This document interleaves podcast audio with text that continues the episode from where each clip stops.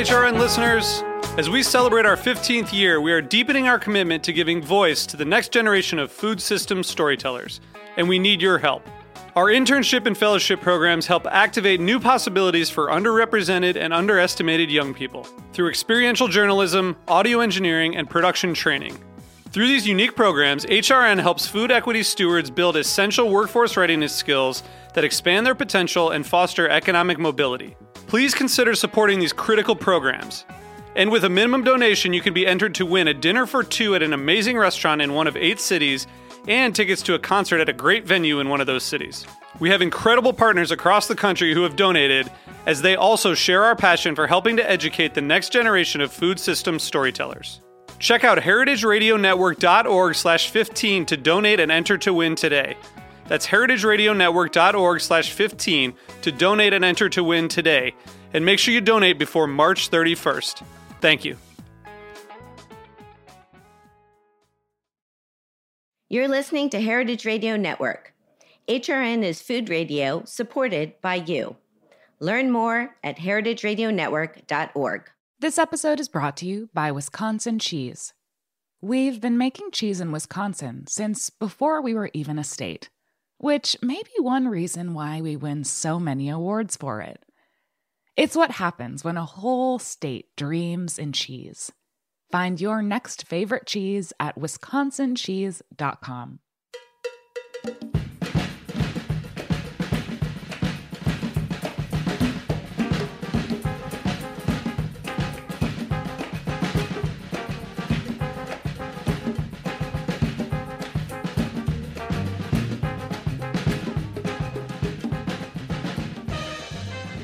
Well, hello. Welcome to All in the Industry on Heritage Radio Network.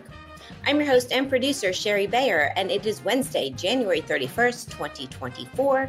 And this is our 377th episode of this series, which is dedicated to behind the scenes talent in the hospitality industry.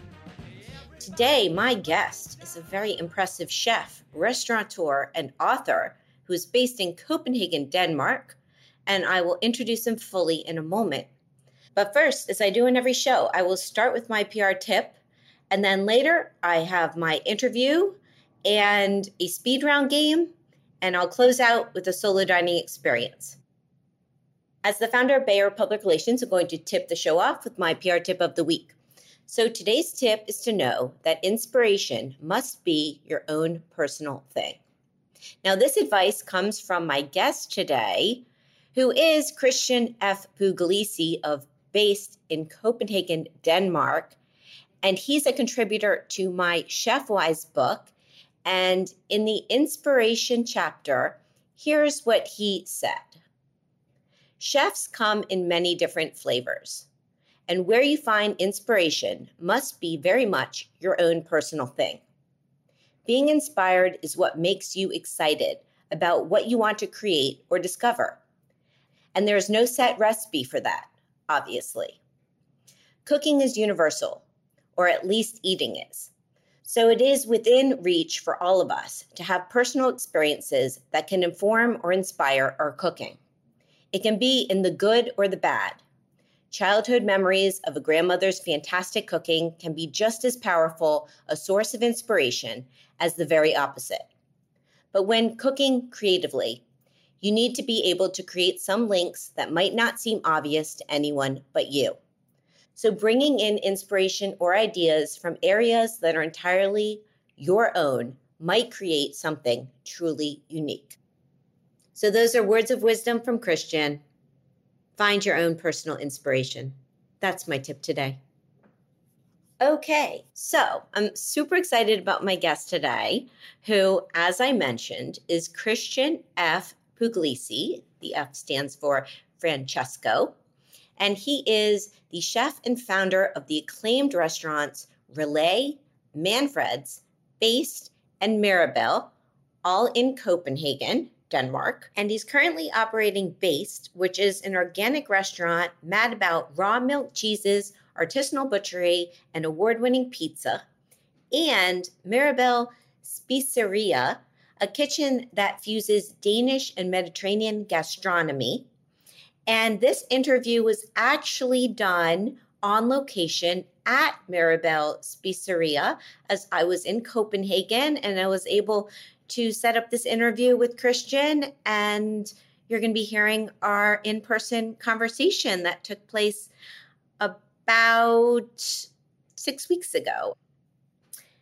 Christian's former restaurant Relæ was awarded a Bib Gourmand in 2011, followed by a Michelin star in 2012, and was on the world's 50 best list for numerous years. And I dined there several years ago when I was in Copenhagen, which I'm super fortunate that I got to experience. And in 2014, Christian published his first book, Relæ, a book of ideas. And in 2016, he founded Farm of Ideas. Now, Christian, as I mentioned, is a contributor to my new book, Chefwise Life Lessons from Leading Chefs Around the World by Phaidon, which came out in the spring last year. Super thrilled that he's a part of it. And I was on a recent solo trip to Copenhagen in the middle of December. And this was my third time there, my first time in winter. So it was pretty chilly, but festive. There were a lot of markets with the holiday season. And so the spirit was alive in Copenhagen. I had been in Copenhagen in 2017. In 2018, I was there for the MAD conference. So I went two years in a row, and it was great to be back. And all of my trips there have been solo. So we sat down at his restaurant, Mirabelle Spiseria, which was formerly Mirabelle a bakery. Um, and I had visited there on a past trip. Uh, so it was nice to see how he's changed things up. And we talk about his book and my book and his career. So we jump into this conversation as we're talking about his book. So that's where it's going to begin and kind of work backwards a little bit into hearing more about his background. I truly enjoyed chatting with him. There is a little background noise from other guests that were at his restaurant. So you might hear a little of that in the background, but I don't think it's going to be a disturbance to our conversation. As I said, we're going to start out and he's going to be talking about his book, Relæ, a Book of Ideas. Hope you enjoy.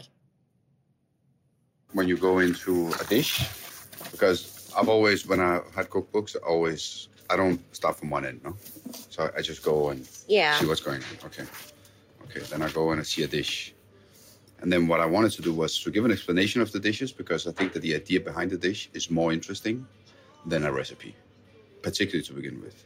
How you make the recipe and how you technically make this work, yeah, I think is of interest to minimal amount of people. While what is going on here is more interesting, and in the the chef's word, I think it's it's very useful. Why did you make this dish and how? Right? Yeah. So I write I wrote an essay on all the dishes. Oh, this is, and then I found some more like essential ideas behind that were connecting to all more than a handful of dishes, right? So then I, I put those ideas here as titles.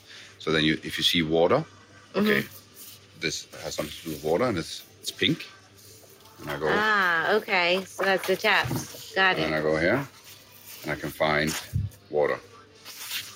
And then water. There's a whole essay about what water is about. Oh, that's cool. I've never seen a book uh, designed that way. There is no book this way. Yeah. And then this original. this is uh, uh, well this water is a bit uh, cheating because it's in all the dishes, no. But if I go in another one, wine, then I have all the dishes where it's involved. So then I can go to 322 and see okay, there's another dish that somehow reflects these ideas. It's here, and I can find another one.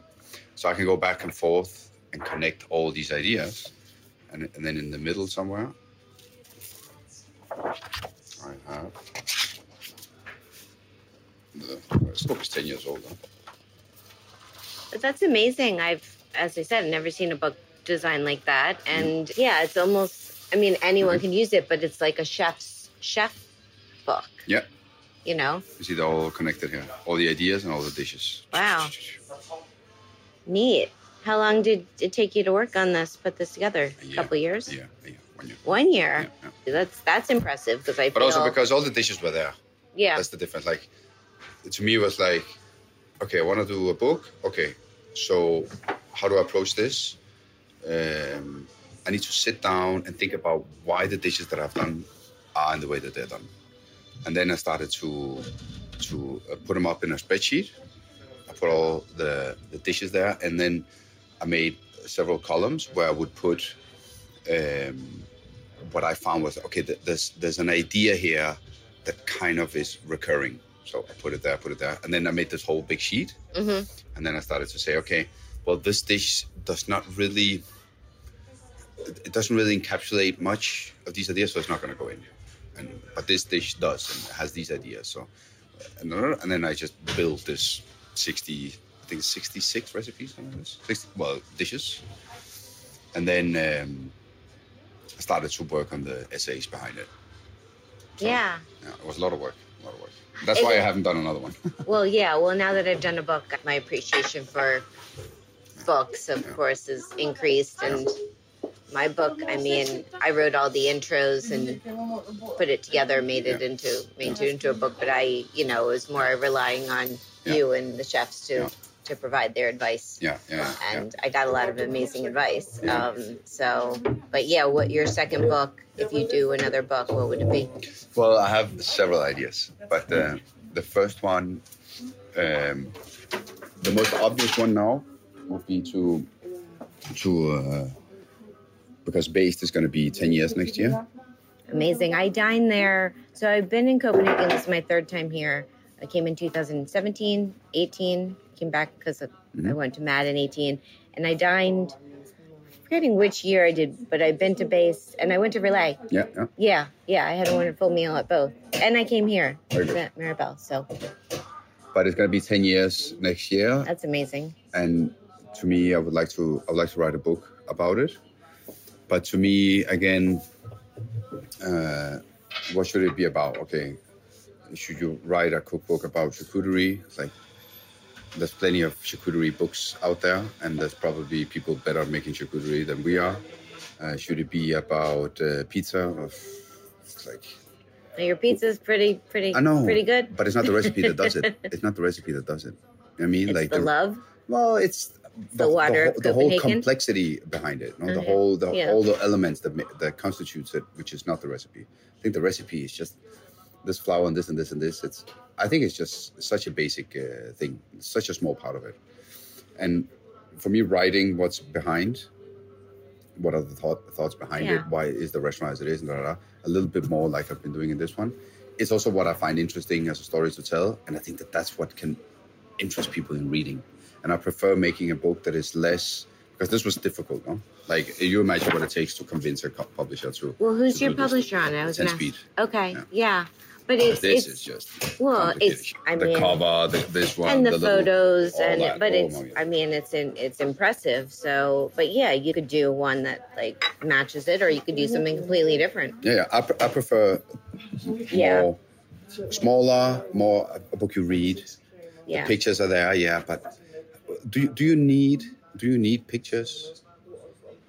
Like the function of a book is, is changing so much in the last ten years, five Mhm. years, last two years, and I, and I think that we are so saturated with pictures and video and live footage of all Yeah. things. It's like, do you need a photographer to like do crazy, crazy pictures? I mean, you can, you can. I think you can tone it down. I, thi- Yeah, I, I don't think it's as necessary. you can keep it. I don't know. I think people appreciate realness and um, you know, authentic.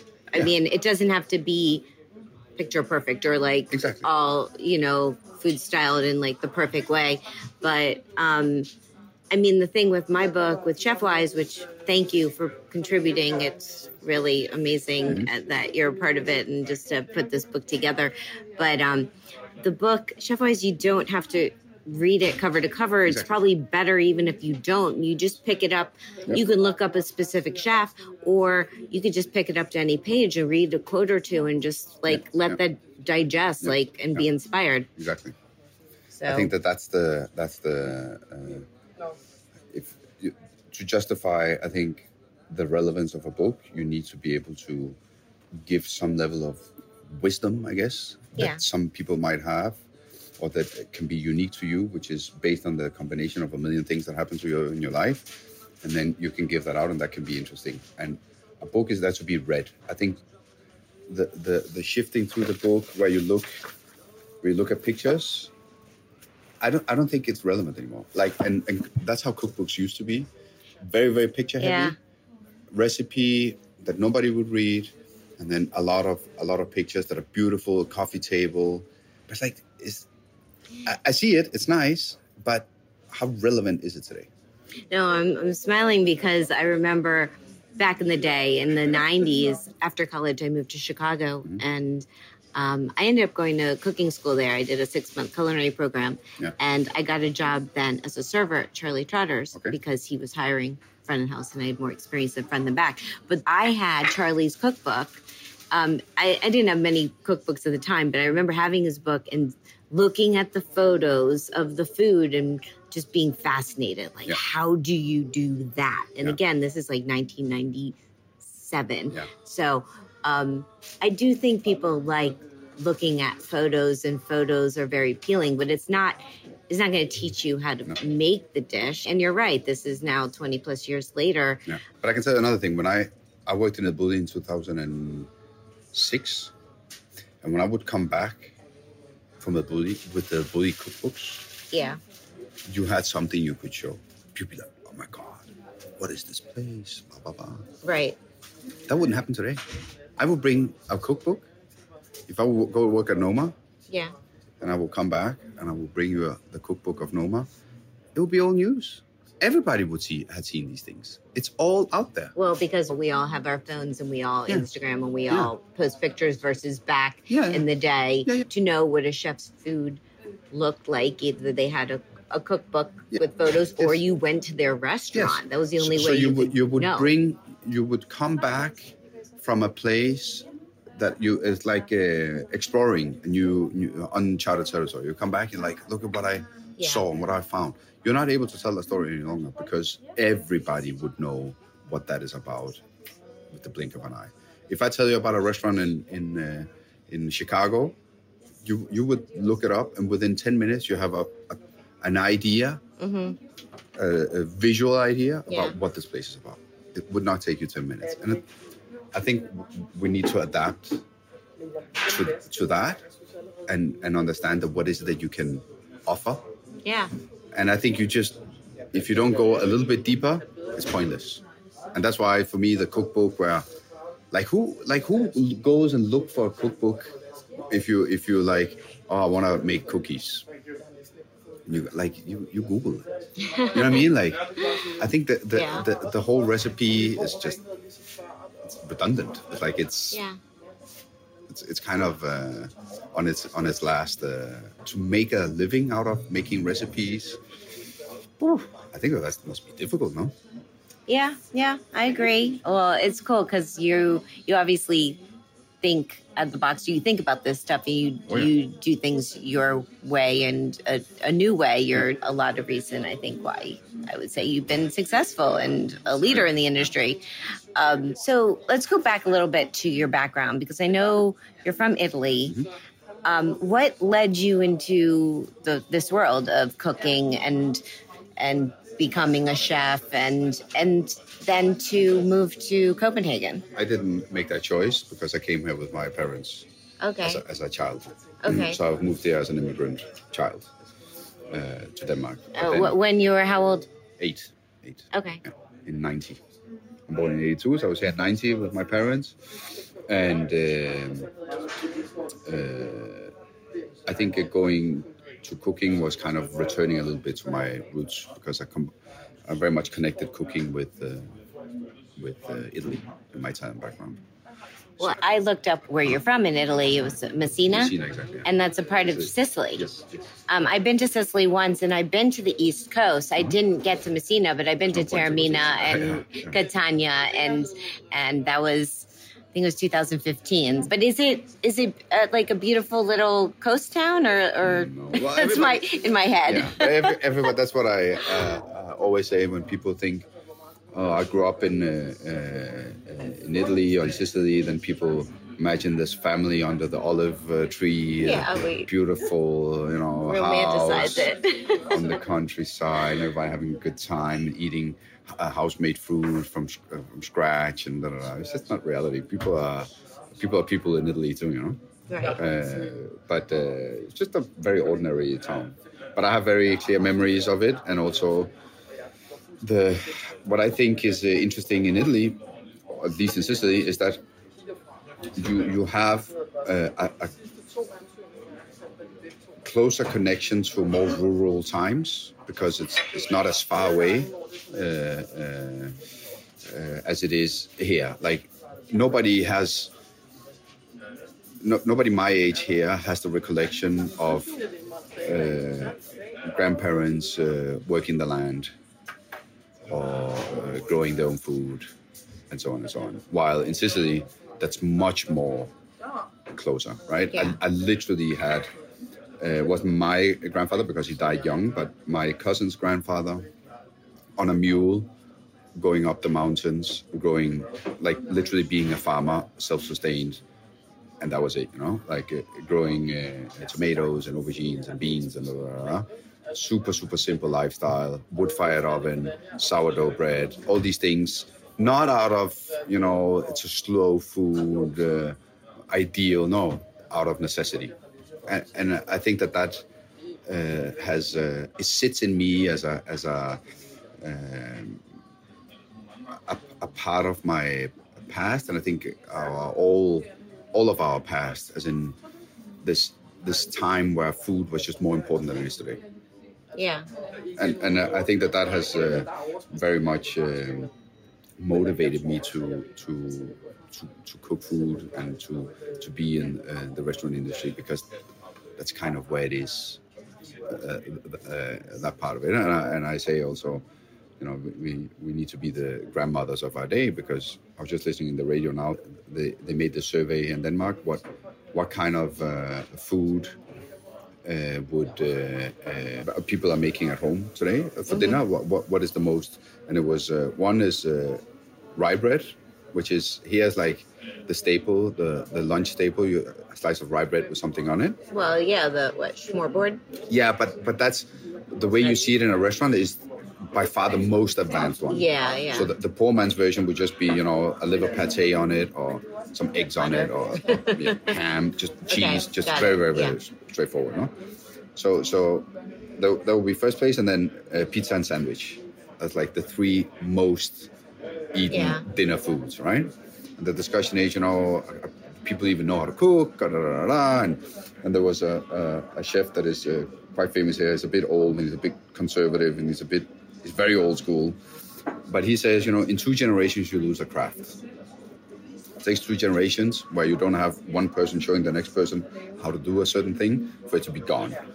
And with food and home cooking, that's that's gone a long time ago.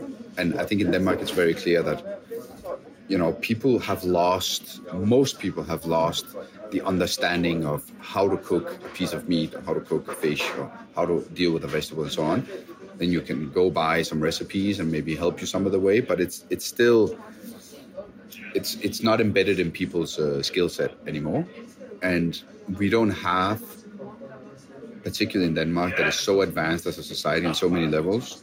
You don't have the, uh, the housewife or home, anybody, you know, male or female at home cooking food all day. It doesn't exist.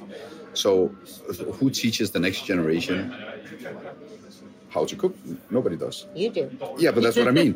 That's that's where you get. That's where you you Yeah. you you can see a level of responsibility Yeah. between uh, us as chefs that you know we could we could be maybe having something between our hands that is important because we need to keep up this uh, craft, you know, and the culture. And I, not only for me, not only the the cooking part, but I see even more uh, at risk is uh, the, the the sitting around the table part. You know, where, Yeah, where you where you just true. simply uh, appreciate someone cooking for you, because that's also going.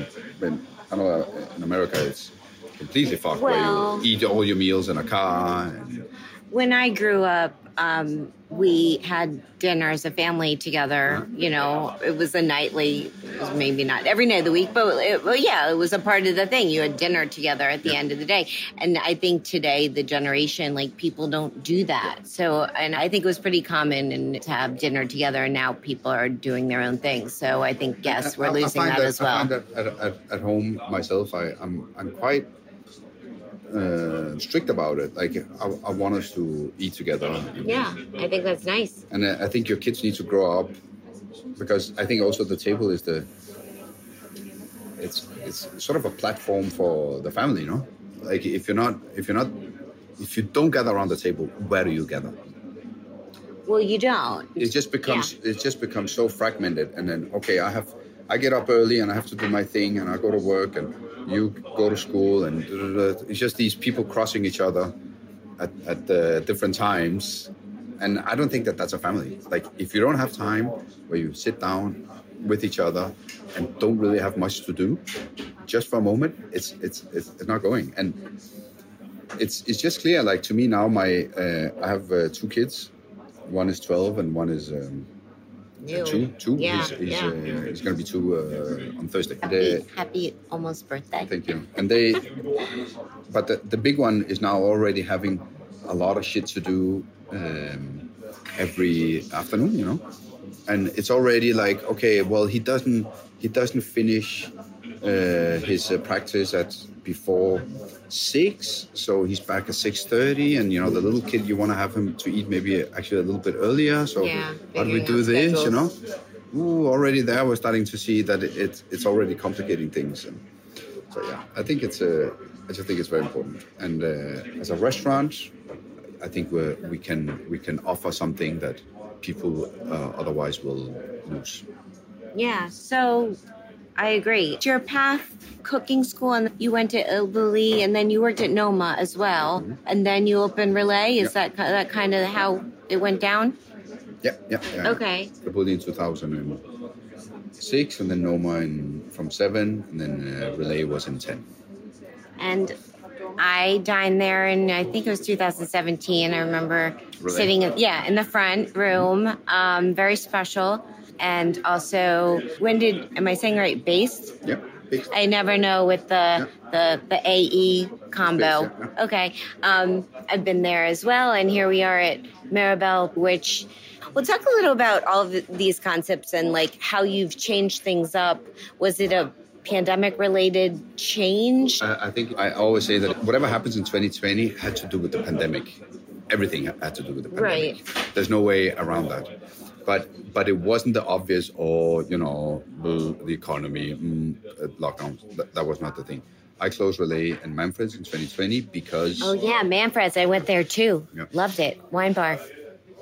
so uh, I closed it down because I just simply could see that okay, we're going into uh, some very crazy times, and I need to focus my uh, uh, time uh, in one or the other, and I cannot support uh, both and be in both. And moving forward, uh, I think I've kind of done with the with the with the Relæ and the world's 50 best and Michelin stars and all that stuff. I'm, I don't want to do that anymore. So I decided to close down that part of it and stay here. And then Mirabelle here, we last year, no, sorry, this year, the beginning of this year, uh, changed it from being Mirabelle Bakery to being Mirabelle Spiseria, which is more like a, a restaurant, bistro, every all day restaurant. Amazing. Um, well, I've I've always been a fan of all your places. And do you want to open more? Or are you sort of set? I, I think honestly that uh, uh, we will go into more troubled times uh, the next couple of years. I think uh, the restaurant industry has lived its uh, golden golden age in Yeah. uh, in Copenhagen, and uh, uh, I, I think uh, it's wise to to focus on what you have and try and make a, a, a keep, a high quality standard and make sure that you are secure that for the future Then uh, venturing out and opening more restaurants. There is so many restaurants in Copenhagen right now that are, uh, I think, completely saturating the market. So I think it's about uh, uh, sticking to what we have and, and do well. And then I prefer spending more time in, in writing and, and, and doing those things than running around trying to solve problems in one more restaurant. Yeah. Well, um, it's very special to be here and to experience all the places you have. And it's good, I think, to transition or to, do other new things. So let's talk a little bit about my book, Chefwise, because yep. you're a contributor. So you're in a bunch of the chapters. You're in leadership, I believe, philosophy and um, fundamentals. As of today, it doesn't have to be something maybe even you contributed to the book. But what would you say is your top advice for like a young person maybe thinking of being a chef or getting getting into the industry? I think I think what's key is to to mature to the point where you can you can really put yourself on the other side of the table, so to say. So you you I, I feel that I really grew a lot once I started to understand what I like to eat and what I like to experience more than just what I like to cook or, or, or serve, you know? So I think once you you get that as a parameter, and then you can you can kind of make your own criteria for success. You can say, okay, this is what I really like, this is what I really enjoy, so I can work towards that. and if I do that, people like it, that's great. If they don't like it, well, I'm doing what I like to do, and I can keep developing on that. I think what a lot of people uh, lack is the courage to find out what it is that they want and they start going for what seems to create a success. And I think if you if you go for what makes the success, you will never create anything unique ever because if you do something that is clearly wanted, it's also clearly done. And if you create something that is not obvious for everybody to want, well, there's a chance for you to actually uh, find a new path and and um, uh, create something new and original. And to me, that that is what I find interesting. It's not necessarily the best uh, uh, business case because I think if you innovate too much, then you are ahead of your time, and then in the end, you don't get paid for it. You know, you don't you don't get the the um, the benefits. You don't reap the be- benefits. Uh, uh, you you go out, you create something. Other people get inspired by you, and they do it a, a little bit compromising in the right way, and they make a greater business out of it than you do. I, have seen that many many times, and that's just what it is. But to me, what I really find interesting is the way of being ahead of your time, the way of, of thinking out of the box and exploring new territory. And that's what I find interesting. And I, I think that that's something you very much can do in cooking in restaurants uh, if you are uh, if you have the courage to do it. I, I read a, a, while back where you know it's, it's kind of the, the story of our uh, civilization where you have uh, a farmer would do whatever different and you know uh, harvest a higher yield so whatever they water in this different way and they all of a sudden they get 20% more yield. Let's say we're talking a stone age. Then what does what does the neighboring farmer do? They copy that farmer right? But it's a benefit for everybody that you have 20% more yield. So when you innovate and you have people copying you you're actually helping develop our uh, common uh, good. And I think that that's uh, something that I find very rewarding to think about. If I've been capable of doing something that inspires other people to do the same, yeah. I've actually contributed to something that is not uh, uh, going straight into my pocket, but it's it's uh, developing and changing things in a direction that apparently is what I wanted because that's what I started doing. You know? So, yeah, that's my that's my interest. I love it. Okay, so before I let you go, or we both go, because I got to catch a plane, um, would you like to play my speed round? I have a fun little speed round okay. game I play on my show where I'll name a couple things and you get to pick your preference, such okay. as chocolate or vanilla. Okay, okay. So here we go. Eat in at home or eat out at a restaurant? Eat in at home. I had a feeling you were going to say that. I'm, too, I'm too old and too introverted to be out all the time. How about alfresco dining or indoor dining? Alfresco. Wine, beer, cocktail, mocktail, or champagne? Wine. Tasting menu or a la carte? A la carte. Small plates or large plates? Small plates. Communal table or chef's counter? Chef's counter. Tipping or all inclusive charge? I don't know if that's a thing here. No, well, People talk about it a lot in the yeah, US. I imagine. I would say tipping. Okay. Um, smorboard, I don't know if I say that right, or a Copenhagen hot dog? Smørrebrød. Biking or any other mode of transportation? Biking for sure. It's the way. It's the way. Okay, two more. Cheese plate or dessert? Uh, dessert. And then I do a Manhattan or Brooklyn or Copenhagen. Copenhagen for sure. For sure. Well, your parents moved here, but you stayed. So, Well, I've traveled. I've traveled to different places. I worked in Spain. I worked in France. Da, da, da. And then I've, I've got to travel a lot as a as a as a chef um, on my own. And it's like whenever I've traveled away and I've come back, I've always liked Copenhagen more. yeah. And I, and I think that there is no city like this. And, uh, we had a guy trialing in here for a shift, and an American, and he loved the place, but he he hated the city. And I'm like, wow, I don't even know how that's possible. I think this is the city is just a I. I really I love it. I mean, this is my third time here. I will be back. I know I'll be back. Um, and yeah, it's um, and actually the biking culture, I love that too. I mean, I, t- I bike in New York. We have a, a bike share program, but our city, I mean, it keeps getting better with bike lanes, but it wasn't designed initially for that. So it's it's kind of crazy biking in Manhattan. Yeah, it's, it's different. Everybody's biking all the time. Yeah. There, there's no point in not biking. That's that's uh that's the thing. It's uh like I I do the car sometimes because I have to bring many things or Right. like I have my son, I have to bring him into the daycare back and forth. There's some logistical issues, but if if the sun is shining, I would do the cargo bike any anytime. yeah, I have not seen the sun actually since I've been here. It's, a- it's a shitty time. Now. So now when it's like most not for me, but mostly for for, for him when it's too uh, too cold and too Yeah, wet. yeah. It's, uh, Right. I have like 10, 15 minutes bike ride. Uh, so so I, get lazy and I, I the car, but if it wasn't for him, I would uh, bike all the time. Also, Yeah. you you don't have to park. There's just a liberty with it that I think is fantastic.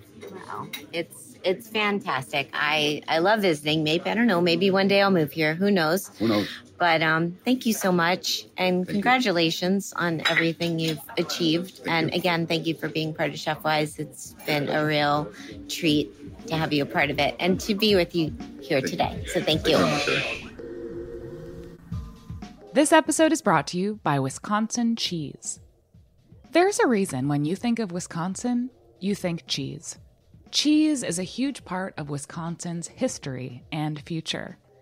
In Wisconsin, the state of cheese, the tradition of cheese-making excellence began 180 years ago, before Wisconsin was recognized as a state. Immigrants traveled to settle in this lush green hills of Wisconsin, bringing their cheese-making traditions with them. These storied skills combined with the freshest milk available created a cheesemaking culture that is uniquely Wisconsin. Wisconsin's 1,200 cheesemakers, many of whom are third and fourth generation, continue to pass on old world traditions while adopting modern innovations in cheesemaking craftsmanship. Find your next favorite cheese at wisconsincheese.com. Welcome back to All in the Industry on Heritage Radio Network. I'm your host and producer, Shari Bayer. And today, my guest is Christian F. Puglisi, the chef and founder of the acclaimed restaurants Relæ, Manfreds, BÆST in Mirabelle, which is now Mirabelle Spiseria, where we did our interview. And I hope you enjoyed it. I really enjoyed sitting down with Christian and chatting with him in Copenhagen. I'm thrilled he's a part of my book, Chefwise. And it was a real treat. So thank you, Christian. I will be back. I know I will. And I look forward to seeing you again and come back to your amazing places. Okay, so it's time for my solo dining experience. So this week it's at Koan, and that's K O A N. It's Koan Restaurant. And guess what? It's in Copenhagen. Here's the rundown the location Lang Linnekage 5 2100 Copenhagen, Denmark. I'll tell you more about where it is situated in the city in a second. So, the concept it's a two Michelin star restaurant using Korean flavors and techniques with a set tasting menu based on the best ingredients the Nordic seasons offer. The chef and owner, Kristian Baumann, who is in my new book, Chefwise. And he also was my guest on episode 213, which I did in April 2019. The title of that show is On the Road at the 2019 Philly Chef Conference with Mike Troud, Matt Orlando, and Kristian Baumann. And Matt Orlando is also in my Chefwise book.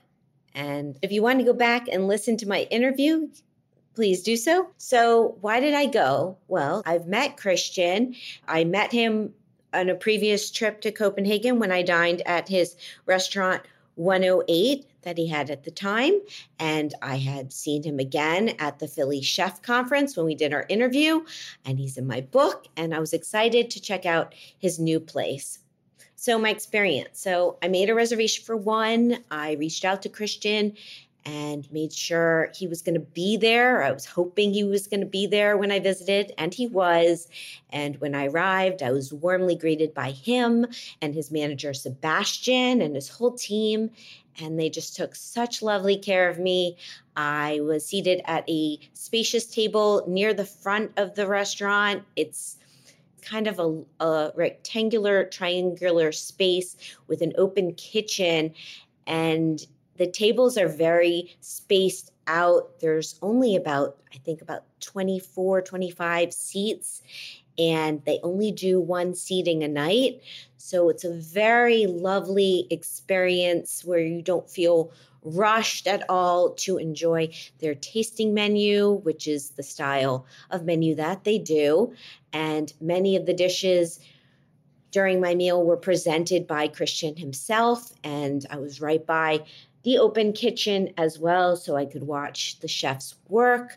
Also, not a lot of chefs in the kitchen, a kind of limited staff, but it was so wonderful and perfectly executed.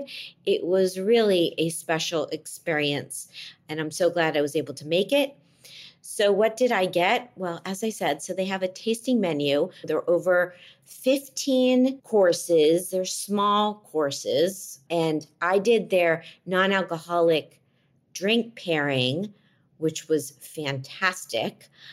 And the whole meal was just exquisite. I posted photos already on my at Shari Bayer account on Instagram, and I will post more at all industry. But some of the dishes I got that were some of my favorite bites were the pepper pork mandu.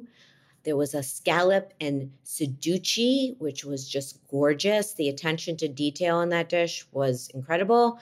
There was langoustine and makgeolli. Definitely not pronouncing that right, but it was fabulous. Uh, ribeye with kimchi and caramelized rice and some of the desserts. There was chestnut and sesame dasik, and all the dishes were presented on beautiful plateware from a Korean ceramist. I don't know if they came from all the same place, but it's sort of like Atomix, where they're using this beautiful plateware to accompany their beautiful food.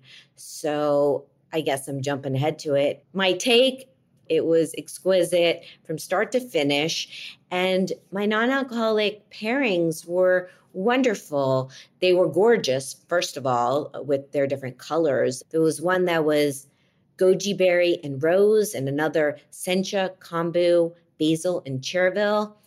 They were just delicious to go with the food. And the whole experience was wonderful. I stayed a bit after my meal and got to chat with Christian, and we took lots of photos of my book, and it was just really special to be there. So, thank you. So, the ambiance it's a beautiful space, it's minimalistic, it's light beige tones, very high ceiling.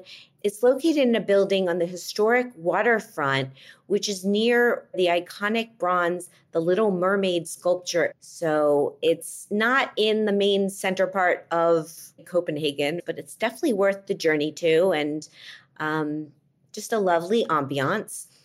I'd say it's perfect for a special date night or special solo dining experience.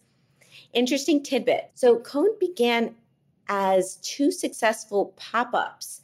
And one of the spaces that Koan did their pop up was in Relæ, which was Christian Puglisi's former restaurant to tie things together. And Kristian Baumann used to work at Relæ, and he also used to work at Noma before opening 108. So everyone is pretty much connected in Copenhagen from what I've gathered over my trips and experiences there. Now, the name Koan is a riddle like question in Zen Buddhism meant to break boundaries and create an open mind. And the restaurant was recently recognized by the world's 50 best on its 50 best discovery list. Okay, so personal fun fact. So while I was in Copenhagen, of course, I dined around as much and as best as I could. Other restaurants I went to, I went back to Noma. I had been there once before for their vegetable season. This time I got to experience their game and forest season. This is, of course, Rene Redzepi's restaurant, three Michelin stars and I had fabulous experience there and I got to see Rene. I also went to Kadeau, which is two Michelin stars, and I loved that experience. As I did also Jatak, which is one Michelin. I really had amazing meals while I was in Copenhagen. I also went to POPL Burger, which comes from former team members of Noma, and it's in the former space of 108, once again to tie things together and I had Schmorboard at Aamanns 1921. And I went to Bo Bech's new place, Bobet. It's fantastic.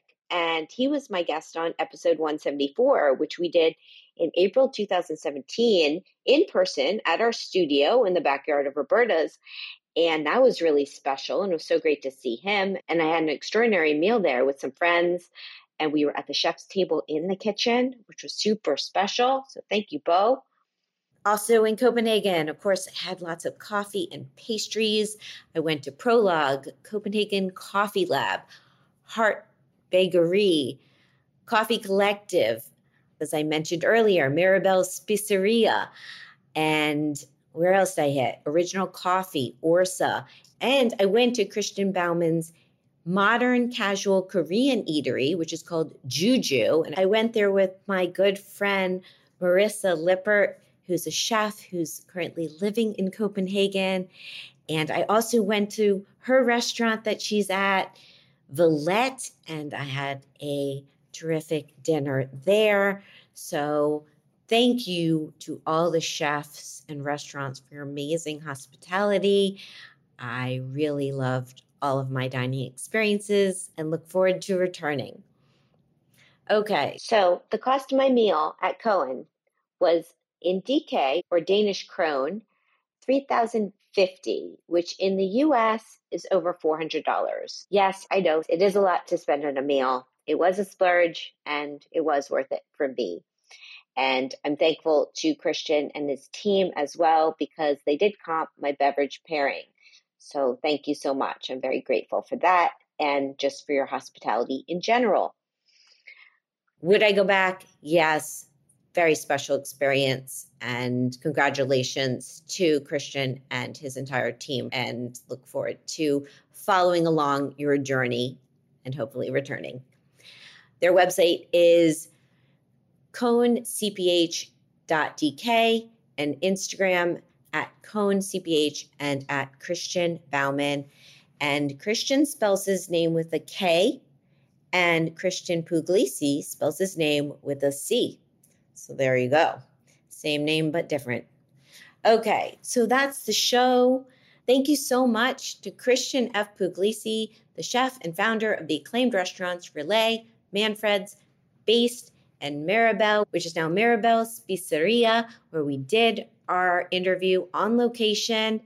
And you can check out more about his restaurants at mirabelle-spiceria.dk and at based.dk. Those are their websites. And on Instagram at C H R I F A P U G. That's Christian's handle. And at Base CPH, and that's B A E S T C P H, and at Mirabelle underscore Spiseria, and that's M I R A B E L L E underscore S P I S E R A. Thank you, Christian and Christian, for being a part of my Chefwise book, and Matt Orlando, formerly of Amass, which I've dined at twice on my past trips. It is now closed, and Matt was not in Copenhagen while I was there, but I believe he's working on a project with Will Goldfarb, who has room for dessert in Bali. And I've been there too. And Will is also in my book. And so it's nice to see that they're collaborating. And I believe they're working in something in Singapore, which is super cool. So thank you all. And again, thank you to Christian F. Puglisi for your hospitality and taking the time to chat with me. It was a true pleasure, and I wish you much continued success. And to all the chefs, wishing you all the best. Okay, for me, you can follow me at Shari Bayer, at Bayer PR, and at All Industry. My Facebook page is All in the Industry.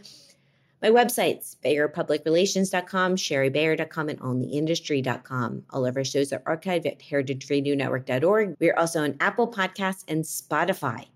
Check out my new book, Chefwise Life Lessons from Leading Chefs Around the World by Phaidon, now available wherever books are sold. And on that note, I also have to say, I stopped by two bookstores in Copenhagen. Politikens Boghal is the first, and their sister bookstore, which is Paludan Bog and Cafe. And they had copies of Chefwise and they were excited to see me as I was excited that they were carrying my book and I signed copies. And it is so cool to travel around the world and go into a bookstore and have my book there. It is so surreal for me and I'm just grateful. So, thank you. And thank you to everyone out there for your support. I hope anyone who's picked up a copy is enjoying it as much as I did in putting it together. Thanks to my engineer today, Armin. Thanks again to Christian and Christian. I'm your host and producer, Shari Bayer. I will be back next week with a new show. Hope you'll tune in then.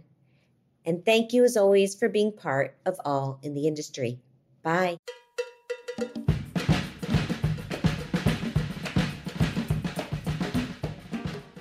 All in the Industry is powered by Simplecast.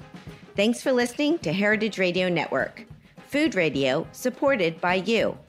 Keep in touch at heritageradionetwork.org slash subscribe.